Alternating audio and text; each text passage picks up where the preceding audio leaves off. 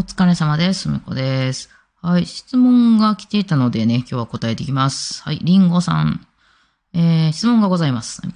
長めの曲を弾くときに曲の途中で集中力が途切れてふっと意識が飛ぶことがあります。別のことを考えてしまうという。えー特に発表会とか緊張している時でもほぼ毎回意識が飛んで落ちそうになることがあります。また、練習では弾けていても苦手な箇所が近づくと来るぞ来るぞって身構えてしまい、まんまと失敗します。ふみこさんはそのような経験はないかと思いますが、何かアドバイスいただけますと幸いです。なるほど。ふみこさんはそのような経験はないかと思いますが、何かアドバイスいただけますと幸いです。なるほど、なるほどね。うん、ないかもしれないけど、アドバイスと。なるほど。まあ、うん、あの、飛ぶ族の方ですよね、きっとね、これ。えー、えー別のこと考えるってことですよね。うん、そっちの方に意識がいくってことですよね。これ別に悪いことじゃないと思うんで、あの、意識が飛んだりするっていうことを前提に考えはったらどうなんでしょうか。飛ばないようにするっていうのは、これはもう無理なんじゃないでしょうかね。まあ、偶然飛ばなかったみたいなことはあるかもしれないですけど、まあ、必ず飛ぶっていうんであれば、じゃあ飛んだ時にどうするかっていう、あの、解決をするしかないんじゃないでしょうか。これだからその、曲の途中で意識が飛ぶことがありますっていうものと、あと緊張している時に、あの、身構えてしまって心配するっていうのはまた別で考えましょうか。途中で途切れてしまうのは別に、うん、あの、緊張してる時でも飛ぶんでしょ？だから飛ぶ人なんですよね。だからそれはいいんじゃないですか、別に。うん、私もよく飛んでますけどね。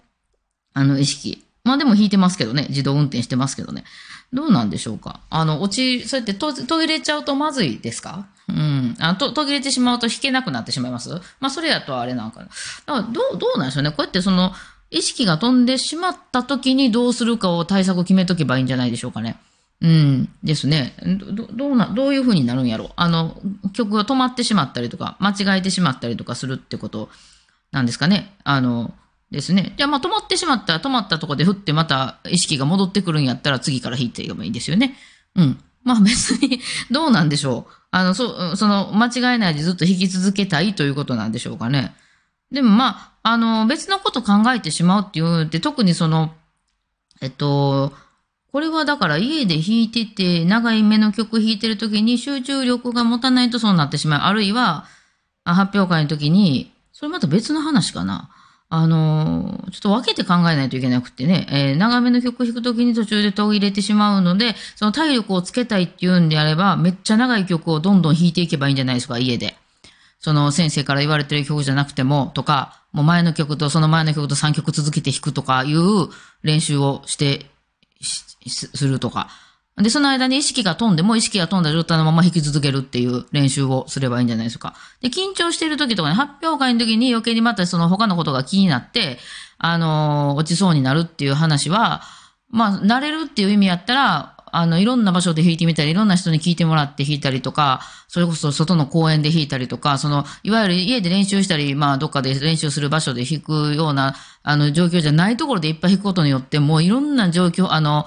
環境で、その、気になることがいっぱい周りにあるような状況で弾いてるっていうのを練習してると、どんな状況が来ても弾き続けられるとは思いますけどね。うん。で、そんで、そうやって弾いてるときに、周りのことが気になりすぎて、また間違ったりとかするっていう風になるんであれば、あのーなんていうの、その、そういう時にはどう対応するかっていうのをその時決めたらいいんじゃないでしょうかね。まあ、例えば家でだからできることやったら、例えばその私のこのラジオトークとか、いわゆるその音楽とは関係ない音を横で流しながら、あの、その誰かがその前でばベラベラ喋ってるみたいな状態にしながら、自分の練習をして最後まで通せるかとかやってみるとか。その要するに脳が多分一気にいろんなことを処理できなくなると、その一つのことに集中するっていうタイプなんじゃないでしょうかね。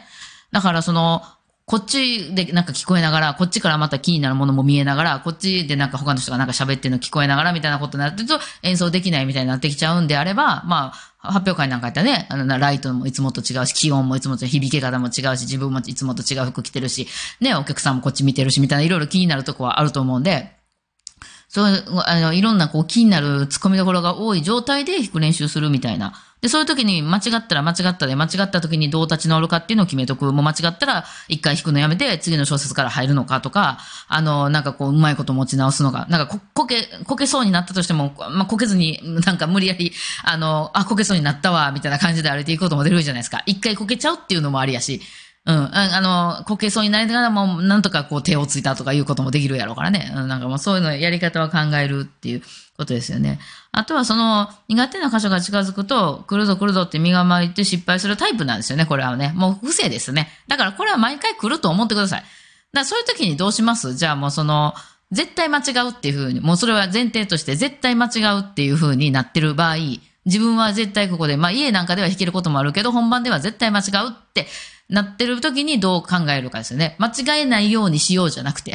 絶対ここでは間違えるんですって、例えばその、うん、なんかね、まあ、この、ここの横断歩道のこの道を自分は、あの、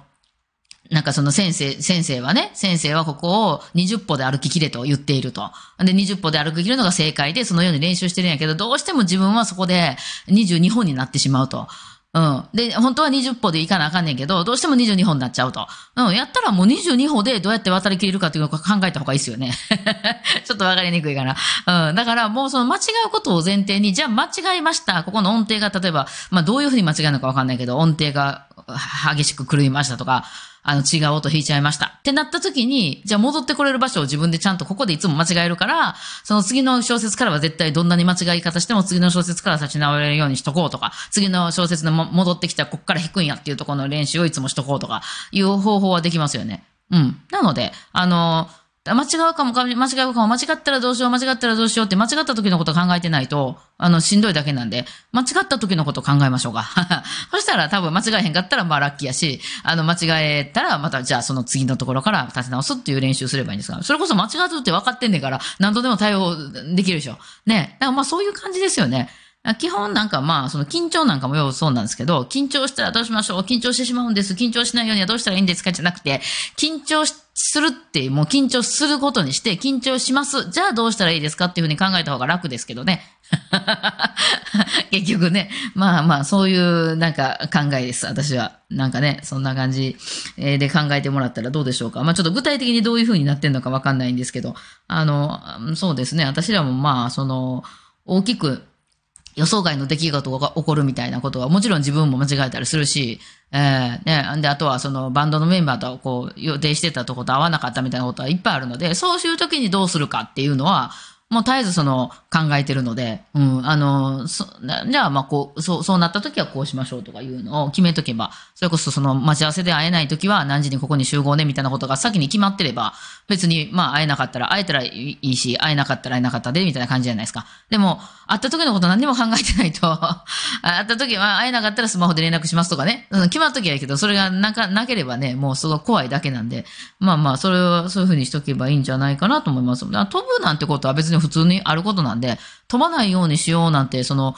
絶対こけないように歩こうみたいな感じだと思うんで、あの、そう、こけることもあるじゃないですか。だから、別にそれはいいと思いますけどね。あの、多分ね、プロの人たちの強いところってね、その間違ったりした時にどう立て直すかっていうパターンをめちゃくちゃいっぱい持ってるんですよね。あの、フィギュアスケートなんかでもそうですよね。あの、こけるかもしれないジャンプに挑んでいきはるわけじゃないですか、あの人たちって。絶対、絶対いけるやつだけとか選ばないでしょ？あの、なんか、挑んで。でも、そうなったらこけることも多いじゃないですか。そうなった時に、あ、こけた、もう終わりや、つって、そのやめないじゃないですか、彼らは。その後、じゃあこっから立て直そうとか、なんなら後半にもう一回このジャンプを入れようとか、するじゃないですか。だからそういうのを、こう、入れてるかどうかっていうところが結構大きな違いなんかなっていうのは思いますね。だからまあそこはそういうふうになんかこう、何かが起こるっていうことを前提にうちらは本番挑んでるので、本番はなんか起こるんで絶対に。うん。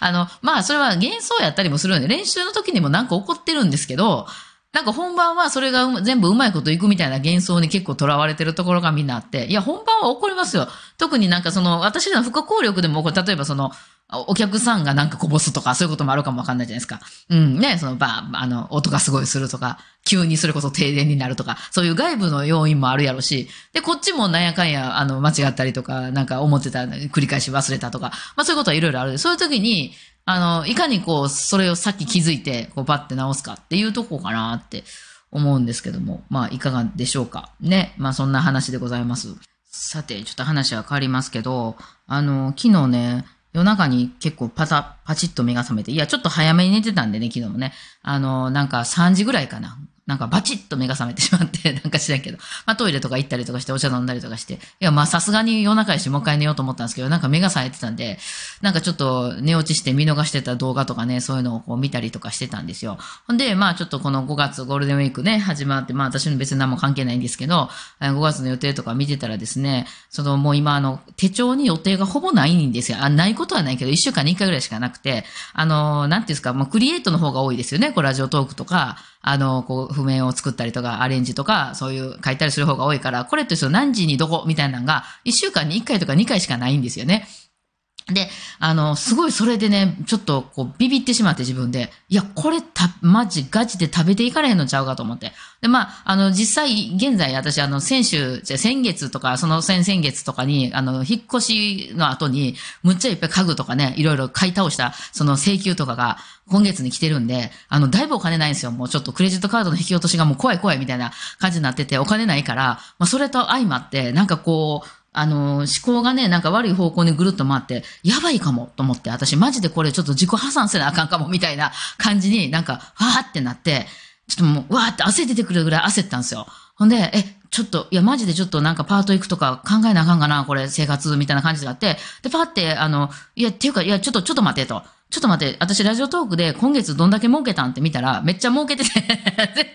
いや、これ単に使いすぎただけやんってなって。だから、だから多分ね、そのなんか、うわーって怖いものになんかこう、え、どうしようみたいになって、それもそのはっきりと何にどうしようとかじゃなくて、え、なんかその今、まあ困ってる、今お腹減ってるとか、今お腹ないとか、じゃあお腹空いてるとか、そうお金ないとか、まあそういうとか、なんか何か痛いとか病気とかなった時に、なんかとにかく今、あ、ちょっとやばいってなった時に、やばいやばいやばいだけがむっちゃでかくなって、頭の中ですごいやばい、私もうあかんかもみたいになんか回る時ありますよね。でも冷静になって考えたら、いやいや、今、だからこう原因があってこの結果になってるわけやから大丈夫よっていう風になるんでね、昨日それをね、体験しておりました、夜中に。